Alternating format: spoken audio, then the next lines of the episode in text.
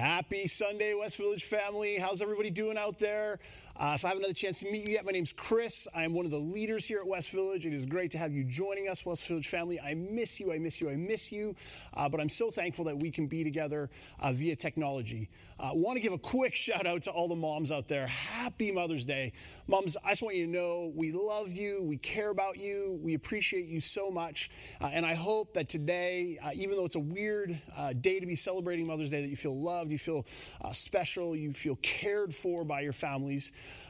Uh, and dads, if you haven't done anything yet, if this is like, you know, you're just hearing about this for the first time, like hit pause on this and like go and go and do something. Make some breakfast in bed, something uh, to love and bless uh, the ladies in your life. Uh, we are going through a series on the book of Esther, but before we jump in, you can grab your Bibles, take those out, go to Esther chapter 2. Before we jump in, I want to make uh, just a quick uh, announcement for our church family. I wanted to let you know about some of the unique ways that in this COVID kind of reality that we're living in, that our church is responding to the things that are happening around around us. Uh, we have pulled together some people in our church family to be sort of what we're calling our COVID response team, and we're launching a couple of initiatives, and we need your help to uh, participate in those. Uh, the, the, one initiative that I'm going to tell you about today, uh, and we'll be announcing uh, the other initiative uh, shortly is what we're calling our restaurant to table initiative. So we're working with local agency uh, here in the city. Can't quite say exactly who it is yet because we're still sussing out all the details, but to work with some families who are in need. Uh, and then we're also working with some local restaurants who also have need as they've seen a reduction in their business. And we're trying to bring those two worlds together. Uh, so what we've started is what we call the COVID Relief Fund.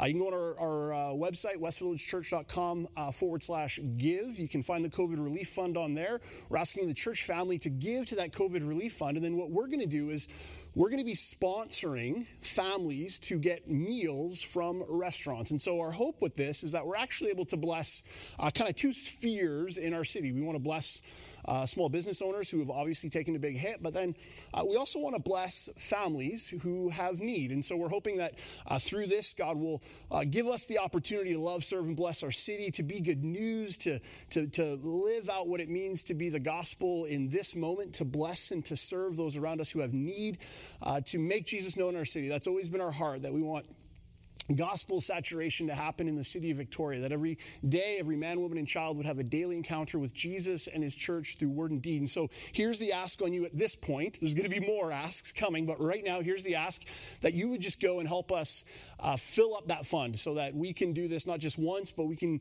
have this kind of happening on an ongoing basis, and so that you know we can ultimately love and bless and serve Jesus and love and bless and serve our city, all right? If you have your Bibles, open them up. Go to Esther chapter 2. Uh, again, we've been going through this book for a few weeks now. I think this is week number four.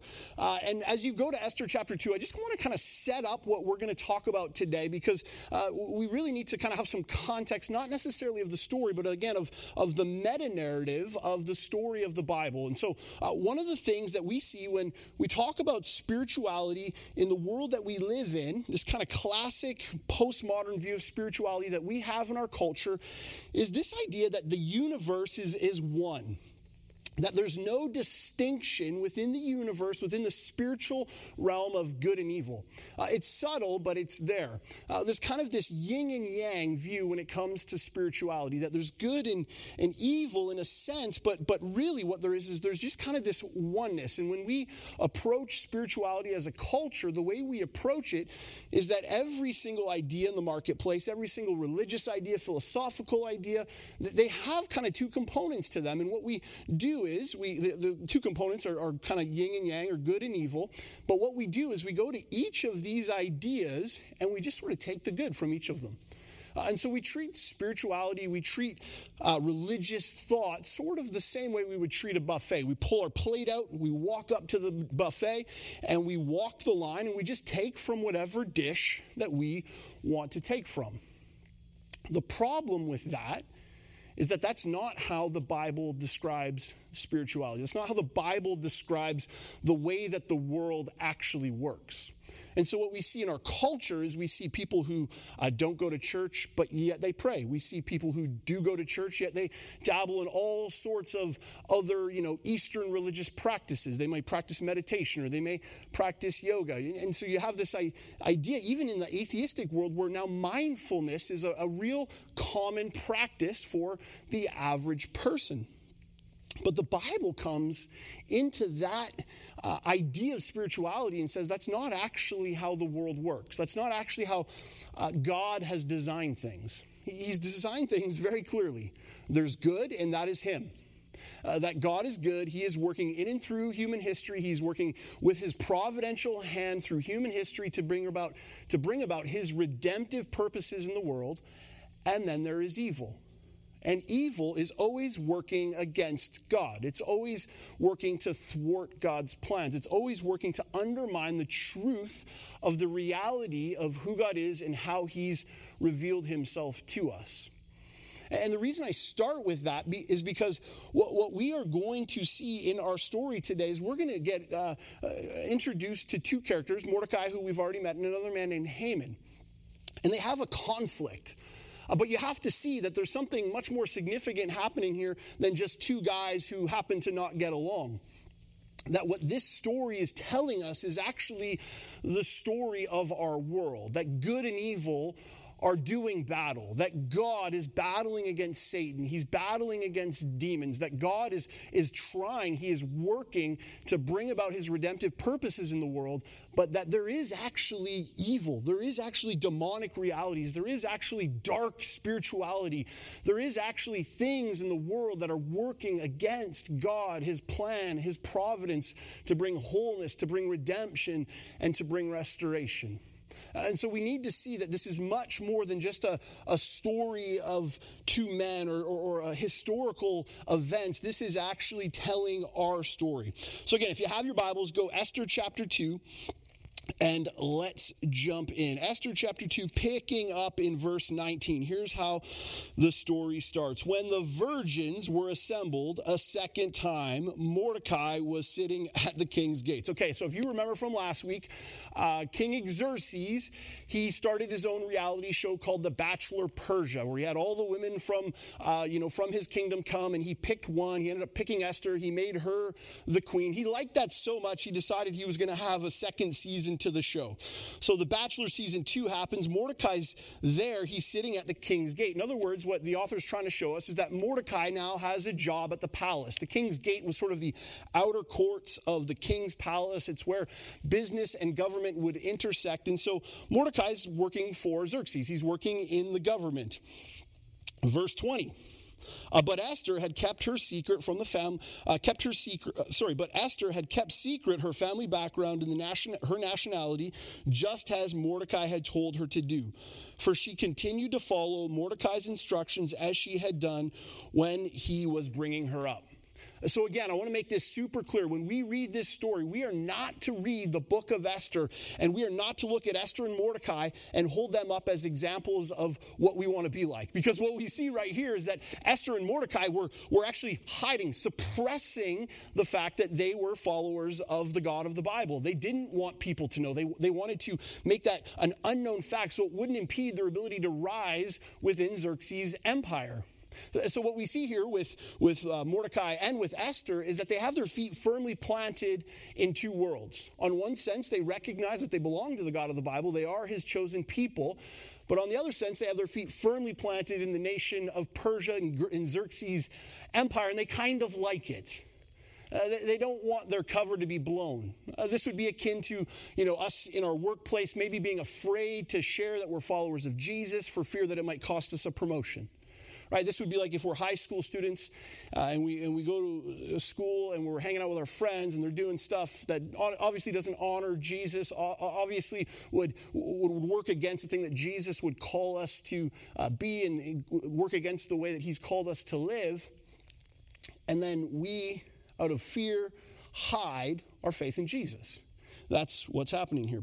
Verse 21 Here's what we see. During the time Mordecai was sitting at the king's gate, Bigthana and uh, and Teresh, two of the king's officers, or eunuchs is how that word is translated, who guarded the doorway, became angry and conspired to assassinate King Xerxes. So, uh, King, or not King, sorry, uh, Mordecai, he's at the king's gate, and he sees two of the king's eunuchs great names, Bigthana, right? If you're if you're out there looking for kids' names, uh, the book of Esther has got all kinds of great names for your kids. So the king's eunuchs are there, and he uh, and and uh, Mordecai overhears this plot that they have to assassinate King Xerxes. Now, what is significant about this, or why this is uh, why this actually makes some sense, is because if you know how Xerxes went about um, enlisting eunuchs into his kingdom, you would recognize that these guys have a lot to be upset about. Uh, so again, Xerxes has like a whole wing of his palace devoted to his harem of women. Uh, he didn't want to have other men in his palace who would be sleeping with his harem, so he would hire, he would uh, he would employ eunuchs uh, to work for him. Now, the way a eunuch would be uh, brought into the palace is he would literally enlist them in the same way uh, the military would draft people to join the military during war times where there would be forced conscription into the military. This is what Xerxes did to get eunuchs to work in his palace. So there, there's historical uh, data that points to the fact that there were times where Xerxes would go out and he would just call 500 young men to come into the palace, and then he would make them eunuchs. He would castrate them. So you can appreciate uh, why these guys want to kill Xerxes. I mean, I'm, I'm, I'm with Bigthana on this one, right? If, if Xerxes brings me into the kingdom, makes me a eunuch, I, I'm not going to be super pumped about this. Verse 22 But Mordecai found out about the plot and told Queen Esther, who in turn reported it to the king, giving credit to Mordecai. And when the report was investigated and found to be true, the two officials were impaled on poles. So Mordecai hears these two guys wanting to assassinate Xerxes. Is he going to do the right thing? Is even though Xerxes is a bad guy, is he still going to go and uh, do the right thing and, and, and like out them? He does. He tells Esther. Esther tells the king.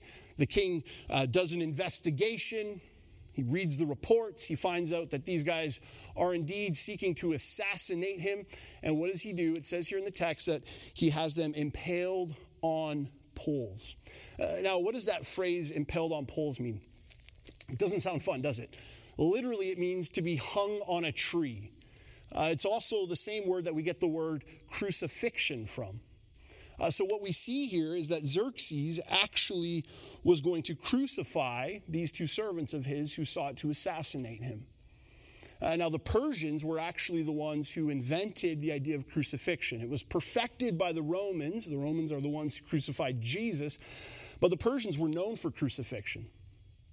Now, I want you to see something here. Here we have two of Xerxes' servants who sin against him. They sin against the king, and what does Xerxes do?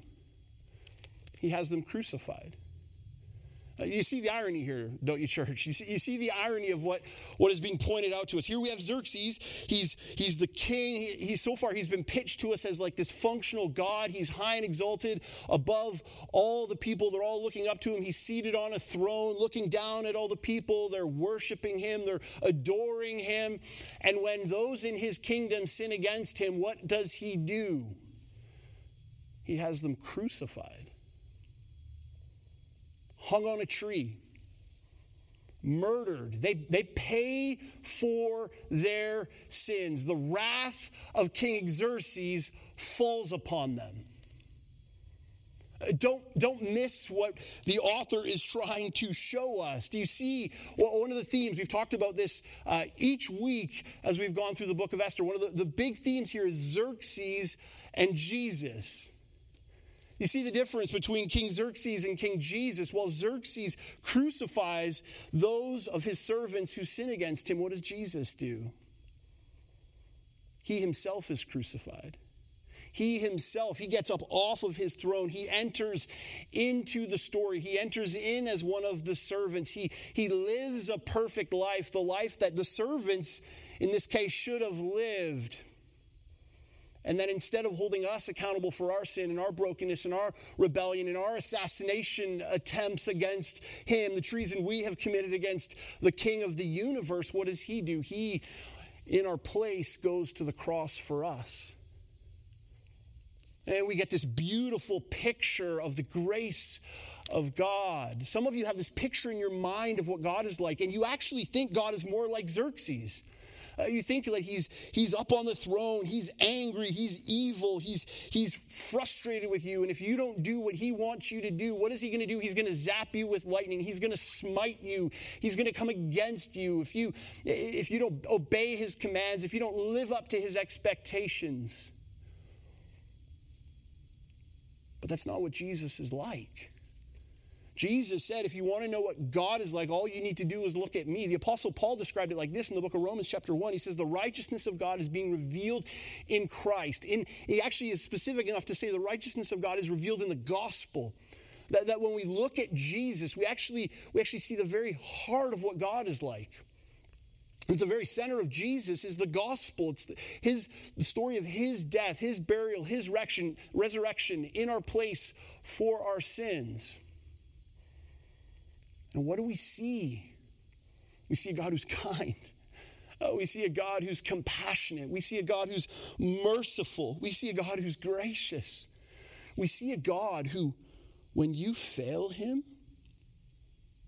he doesn't come against you, but he offers his grace, love, mercy, and kindness. We see this right here in the story with Esther and Mordecai. Up to this point, they have not been obedient. They have not been good followers of Jesus. They have not lived up to God's, God's decrees, His commands, His desires for them. He wants so much better and so much more for them. And at no point has He consumed them with fire or come against them. In fact, He's still chosen to use them despite their folly and their rebellion. Friends, you need to know God's gracious. You need to know it, you need to receive it, you need to embrace it. And so we have this scene here where Mordecai saves the day, right? He uncovers this plot for Xerxes to be assassinated.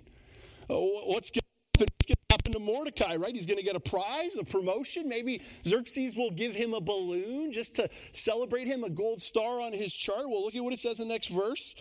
All this was recorded in the book of annals in the presence of the king. In other words, the king gets the full report. He knows everything that's happened. He knows who was trying to kill him. He knows that it was Mordecai who tried who did save him. What's he going to do? What's going to happen to Mordecai? Skip over to chapter 3 picking up in verse 1. It says after these events. This is 5 years. So there's 5 years between chapter 3 verse 1 and the end of chapter 2. So Xerxes has had a lot of time, right? He's had a lot of time to go uh, get like a, a, a, present, you know, a thank you card, maybe some flowers or something for Mordecai. And that's what you're, you know, the author's wanting you to be like, okay, this is going to be good. Mordecai, something's good, good something good is going to happen to him. Look at what it says, chapter 3, verse 1. After these events, King Xerxes honored who? Mordecai? No. He honored Haman. He honored Haman. Who is Haman? This guy's no good. Who's Haman? the son of Ham. Oh my goodness, I got to say that again. He honored Haman, the son of Hammedatha. Hammedatha. Hammedatha, fast and confident. Hammedatha, who decides to preach through these books with these hard names? So difficult. But look at what it says next. He's the Agagite. Say that three times fast. Agagite. Now, what we're going to see here, and this is important, we need to stop here and just unpack this for a second that this man Haman, Haman the Agagite, becomes the enemy of Mordecai. Look at what it says in the next part of this verse, actually. It says that he's ele- he elevates him, giving him the seat of honor higher than uh, that of all the other nobles. So we get this picture, right? See, see what's happening here. Mordecai saves the day. Mordecai saves King Xerxes. You're expecting Mordecai to be elevated. And then what happens? This man, Haman the Agagite. Agagite. Sounds like a bad guy. Doesn't he just Agagite? He gets elevated. Now, if you were to go back a few verses, chapter 2, go back to chapter 2, verse 5, here's what we see when we were introduced to Mordecai. Now, there was uh, in the citadel of Susa a Jew of the tribe of Benjamin named Mordecai, son of Jair, son of uh, Shemi, uh, the son of Kish. So, uh, when the, the biblical authors kind of unpack these names for us in these lineages, the, the lineage of Mordecai and the lineage of Haman, uh, it's pretty significant. It seems like, you know, just like they're reading the phone book or something, but they're actually trying to show us something. Uh, and so, what the biblical author is trying to show us here is, is that um, Mordecai comes right from the line of Saul. Uh, Kish was actually the, the father of Saul, who was one of the kings in the nation of Israel, one of the great kings in the history of the nation of Israel. But then Haman, who comes from this Agagite line, he was also in the line of King Agag, who was the king of the Amalekites when Saul was the king of the nation of Israel. And the Amalekites, and specifically at this time, these guys were arch enemies. And so, if you were the first readers, the first audience of this book, you would read what is happening here, and you would be saying to yourself, okay, it's not fair that Mordecai didn't get the promotion. It's not fair that Mordecai didn't get rewarded. But more than that, not only did Mordecai not get rewarded, how did this Haman guy get elevated? What is happening here? Uh, th- this would be like you going to work and your boss is looking to give someone a promotion, and you're the kind of employee that shows up early, you leave late, you always do the right thing, and then somebody else gets the promotion. It's not fair. It's not right. Right? We, we, understand what this is like. We look out at the world and we see this all over the place. We see this in some of our political leaders where it seems like ethically or morally they're, they're not even qualified to be clowns at our kid's birthday party, and yet somehow they end up with the code for the big red button that can end the whole thing. How does that happen? It's not fair. Uh, or, or, maybe for, for some of us, you know, we're, we're raising our kids and it feels like we're doing all the right things. We, we take them to church gatherings, we read the Bible at home, we pray with them, we teach them right from wrong, and then they grow up and they're rebellious. It's not fair. What's going on? God, where are you? God, what's happening? God, have you forgotten us? It's this classic nice guys finish last situation. Uh, on some level, I think we've all felt this before. And what the people who were reading this, the first people who were reading this, what they would have been asking is God, I thought we were your chosen people. Why aren't you being faithful to us? Oh, why aren't you fulfilling your promises? And the answer that we keep coming back to in the book of Esther, and it's not necessarily an answer that we are going to like, is that sometimes God's providential hand moves through circumstances beyond our control and even through events that just seem to happen.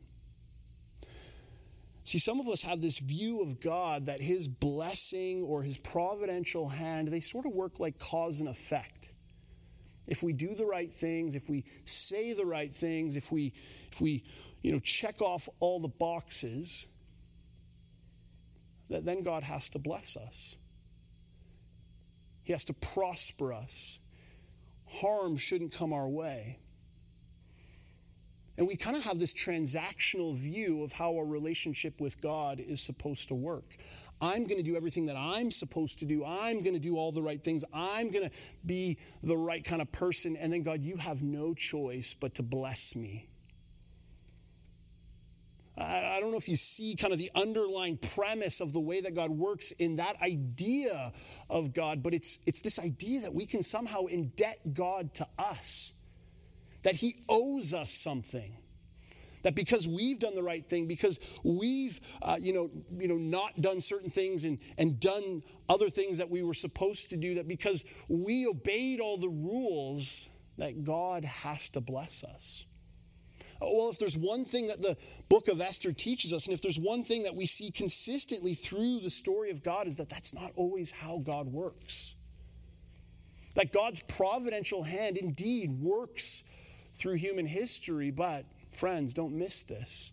Oftentimes, God's providential hand works through the brokenness that is human history. If you just think about the whole storyline of the Bible, what do we see right at the beginning of the story? God makes the universe. He, declare, he creates the heavens, the earth. He creates the earth. He puts Adam and Eve in it, declares it very good. Genesis chapter 3, sin enters the world. And what we see in the very nature and essence of God is that He chooses to work in and through the brokenness. He, he chooses to redeem broken things. He, chooses to not just leave us, not just smite us, but enter into our pain and walk with us. You see, if this story read like this, uh, Mordecai uncovered the plot to, uh, to, for Xerxes to be assassinated. He saved the day. Xerxes promoted Mordecai, and Mordecai, he then becomes the hero. See, but what's happening here is that we're left in this place where we're going like, God, are you going to show up? Where this story is going to take us in just a second is it's going to take us right to the very brink where it's like, God, you better do something. We, we need you. We're helpless. We're hopeless. Will you save us? And in that story, who then is the hero? Church. Who's the hero? God's the hero. And don't miss what's happening here. Spoiler alert, you take a step back. What's happening here is that Mordecai is actually being prepared for the redemptive work that God is going to do in his future.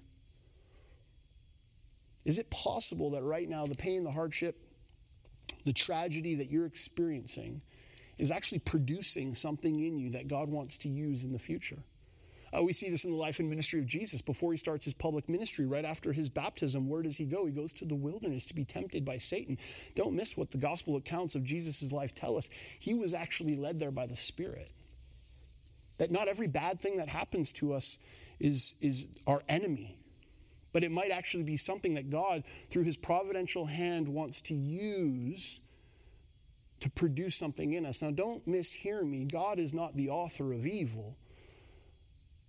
But he chooses to enter into our brokenness and he chooses to use it. He chooses to work in it and through it. I mean, I was just reflecting on this this week where I was asking all these questions of like, what has God been doing in my life in this season? That, you know, if, if you were just to look back at my life over the last number of weeks, you say, this is really bad. Lots of bad things have happened to Chris. Chris should be upset. But as I reflect on all that God has done, it's, it's caused me to actually see that he's produced some things in me that otherwise I would not have I would not have encountered, I would not have realized that I do believe he wants to use in the future. My intimacy with my wife, my closeness to my children, my intimacy to Jesus, my prayer life, all these things have been, been grown, been deepened, been strengthened as a result of hardship. Is it possible that in this season that maybe you're going through something that's hard? Uh, maybe the COVID stuff, it's produced things in your life that, that are hard. And you could be angry about it. You could be frustrated about it. You could just, you know, cross your arms, furrow your brow, and be upset. Or you could press into maybe the fact that something is happening in your life, that the Spirit of God wants to produce something in you that God will one day use for redemptive purposes later. Don't miss what God might be doing.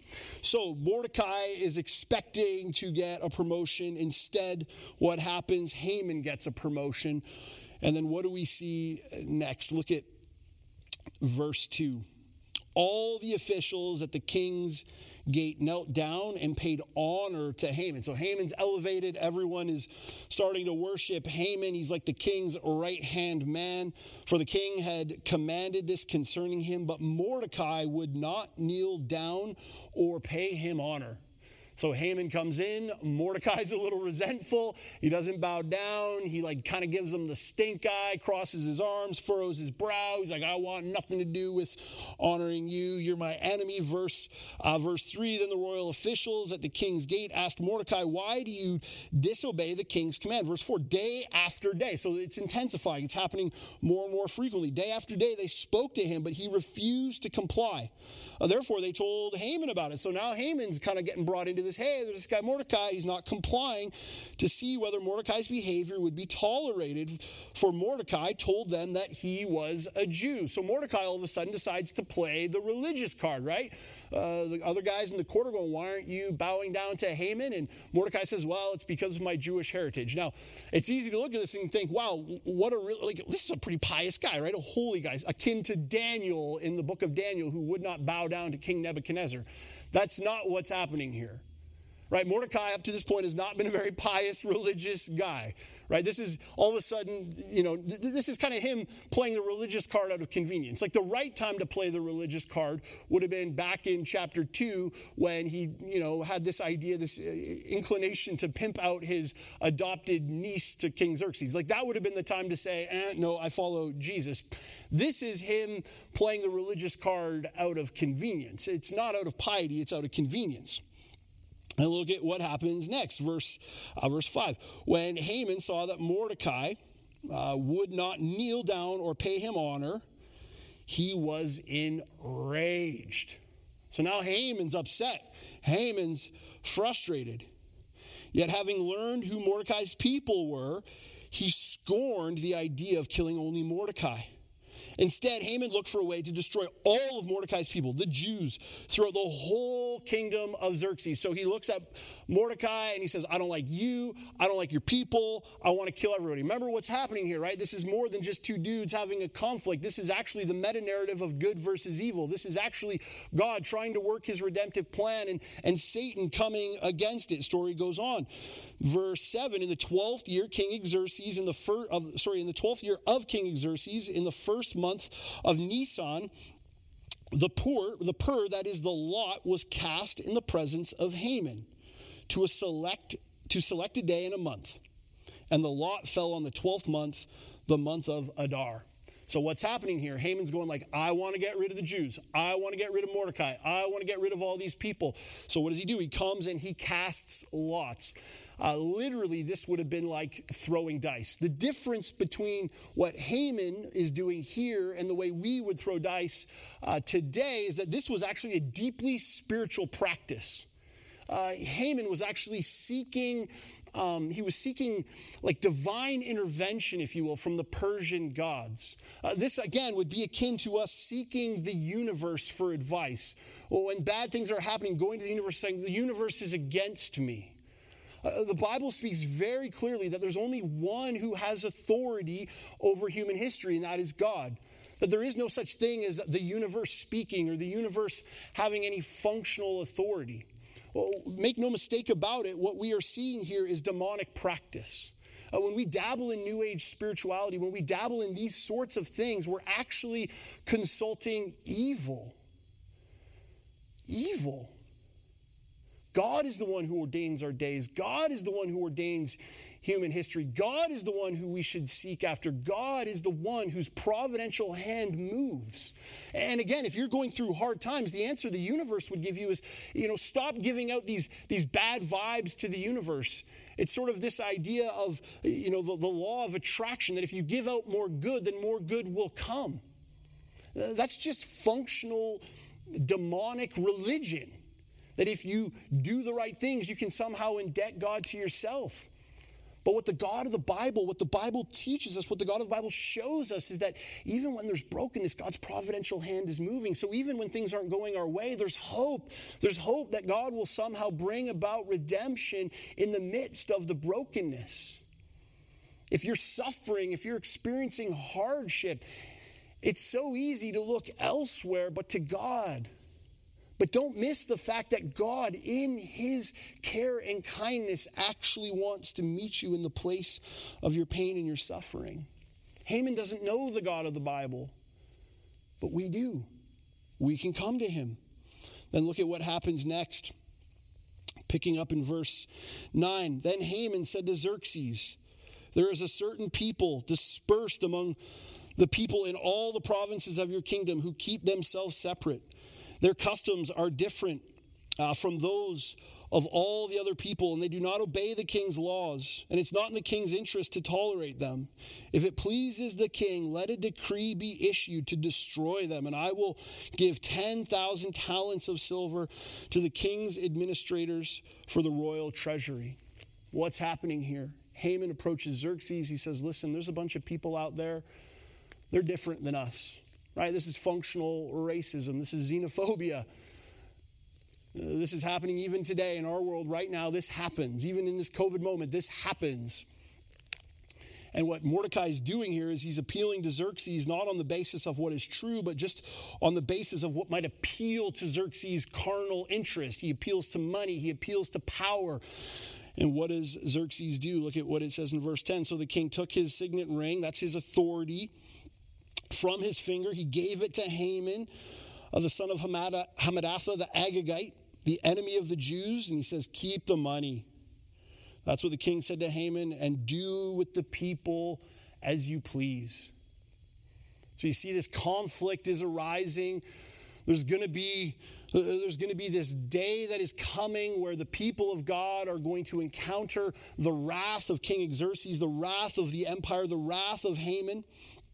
And then look at what happens, verse 12. Then on the 13th day of the first month, the royal secretaries were summoned.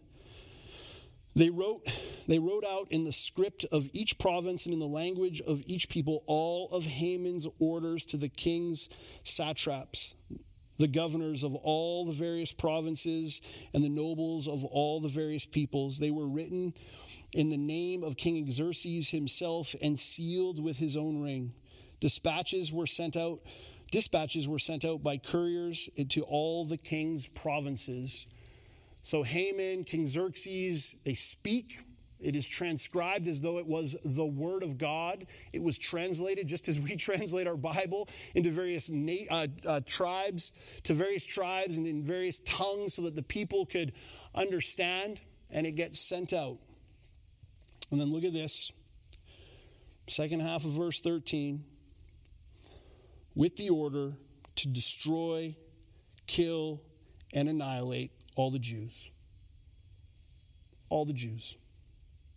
Young and old, women and children, on a single day.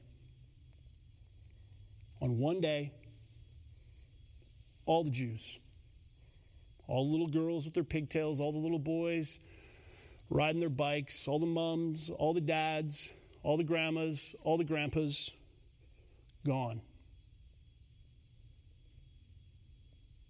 genocide, the depravity of mankind put on display in one day. It says the 13th day of the 12th month, the month of Adar, and plunder all their goods. Verse 14 a copy of the text of the edict was to be issued as law in every province and made known to the people of every nationality so they would be ready for that day. It's going to happen. It's coming. The death of all of God's people is imminent. You read this story and it kind of brings you to the brink, it brings you to the very edge, and you kind of you kind of feel like at this point you're saying, okay, this is the moment where God is finally going to show up. Uh, this is the moment where God is finally going to speak. This is the moment where, where God is finally going to do something. God, what are you going to do? Are, you going to speak? Are you going to send a prophet? Are you going to send an angel? Are you going to send an army of angels? Are you going to send a, a plague, something to free your people? And what do we see? Look at verse 15.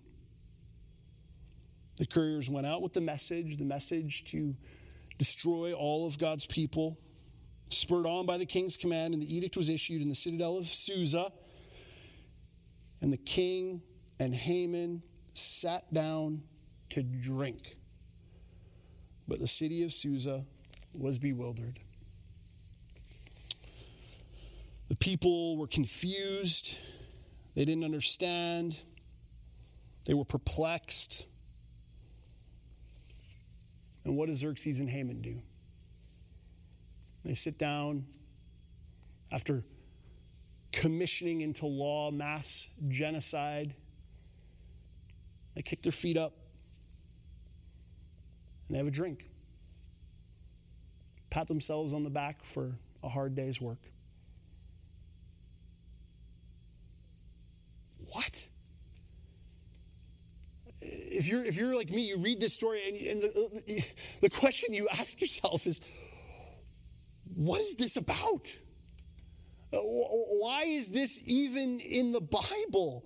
What does this have to do with anything? What, what, does this have to do with Jesus? What does this have to do with my life? What does this have to do how, how, with how God works? I read this story and you read it and it feels like evil is winning. God, you're losing and evil is winning. And maybe for some of you, though, it's not even this story that you have to read to feel that way, it's your life. Uh, the moment that we find ourselves in is, is so complex, it's so confusing. There's so much information, there's so much intensity in our world right now. Our kids are stressed out, we're stressed out, our friends are stressed out, our neighbors are stressed out. Uh, there's economic hardship. Uh, there's hardship in our homes, like our marriages are under stress and duress. Our relationship with our kids, it's, it's, it's stressed. It's just hard. Things are hard. And we, we, we look at the plight of our world and it kind of feels like this it feels like evil is winning. And we've said this before and we're going to keep saying it. We're going to keep saying that the way that we see God work in this book is not through his visible hand of miracle, but through his invisible hand of providence. God doesn't speak here audibly, he doesn't intervene. Prayers aren't prayed, sins aren't repented of. And the appearance is that evil is winning. But what we keep seeing time and time and time again in this story are these glimmers of God's grace, these little intimations of His hope. Today, in these verses, in verse 7 and verse 13, we get these pictures of God's favor, His grace for His people as Haman is trying to figure out how it is that he is going to execute this mass genocide of God's people, the lot falls on a particular day, and that particular day happens to be the eve of the Passover. Uh, the Passover is a story that goes all the way back to Exodus chapter 12.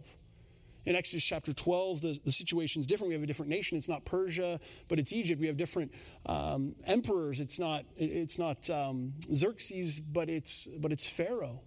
But the stories are the same.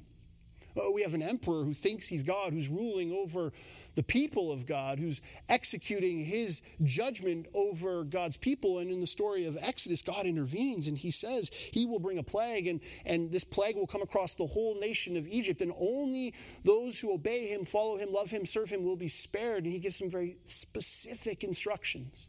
He instructs his people to go out and find a lamb, a pure, spotless lamb, an unblemished lamb, one to represent sinlessness.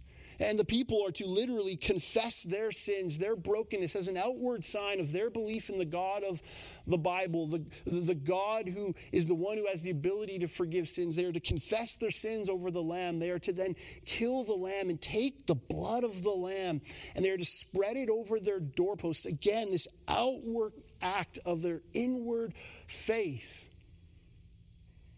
And it is that blood of the lamb that is then imputed onto them.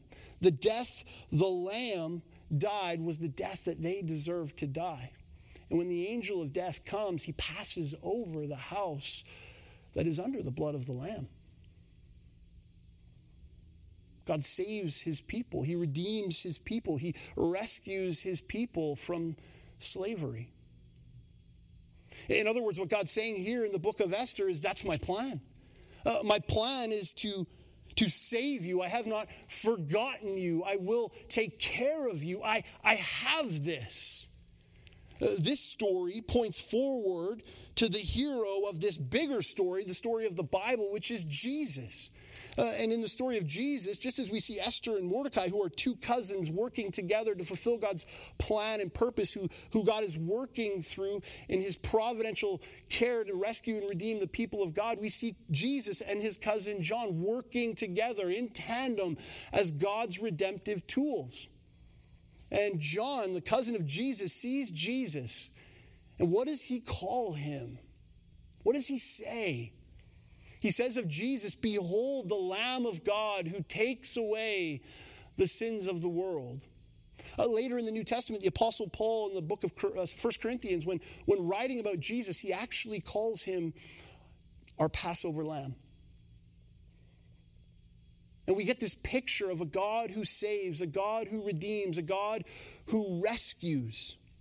Oh, we hear a story like this we experience, sto- we experience stories like this where it feels like God is absent. And it drives us to this place of deep desperation for a Savior. And what God is trying to say here to his people, and what he is trying to say to you and me, is I have you. In this moment, I have you. You can trust me. That while King Xerxes is the kind of king who doesn't even investigate, he just looks out at his empire and he sees them as a group of people who are there to serve him. And if they don't serve his purposes, he decides to kill them. King Jesus is different. He gets up off his throne, he enters into and among his people. He sees their faces, he acknowledges their pain, he touches them, he walks with them, he heals them. And Xerxes, who finds out that his servants have plotted against him, plotted his own murder, executes his wrath and judgment upon them and has them crucified. Jesus, when he looks at us, his servants who haven't loved him well and haven't served him well and haven't followed him well, just like Esther and Mordecai, he doesn't have us crucified, but rather he dies in our place for our sins. And as he hangs on the cross, what does he pray for us? He says, Father, forgive them, for they do not know what they're doing. And the question, a text like this, a story like this, a moment like this drives us to ask, calls out from within us, is where will we go? We need to be saved. We need to be saved eternally, but we need to be saved in this moment. Where will we go? Where will we go? And friends, the call is that we would go to Jesus, that we would trust Jesus, that we would give our lives to Jesus, that we would give this moment to Jesus, that we would recognize that His hand of loving providence is on us, that He has not forgotten us and He is with us. Will you come to Him today? Will you trust Him today? Will you give yourself? Will you give this moment to Him today? Let me pray for us. Jesus, we thank you for your grace and your mercy and your kindness. We thank you, thank you for how you work in and through our world, even these moments where it seems like you're far, we, we can know that you're here right now. Church, He's with us right now. Friends, He's with you right now. You're not alone. We're not alone. Jesus, we thank you that we are not alone. And my prayer for us is that we would we would trust you. We would keep our eyes fixed on you. We would love you and we would walk in faith. And we pray in Jesus' name. Amen. Amen.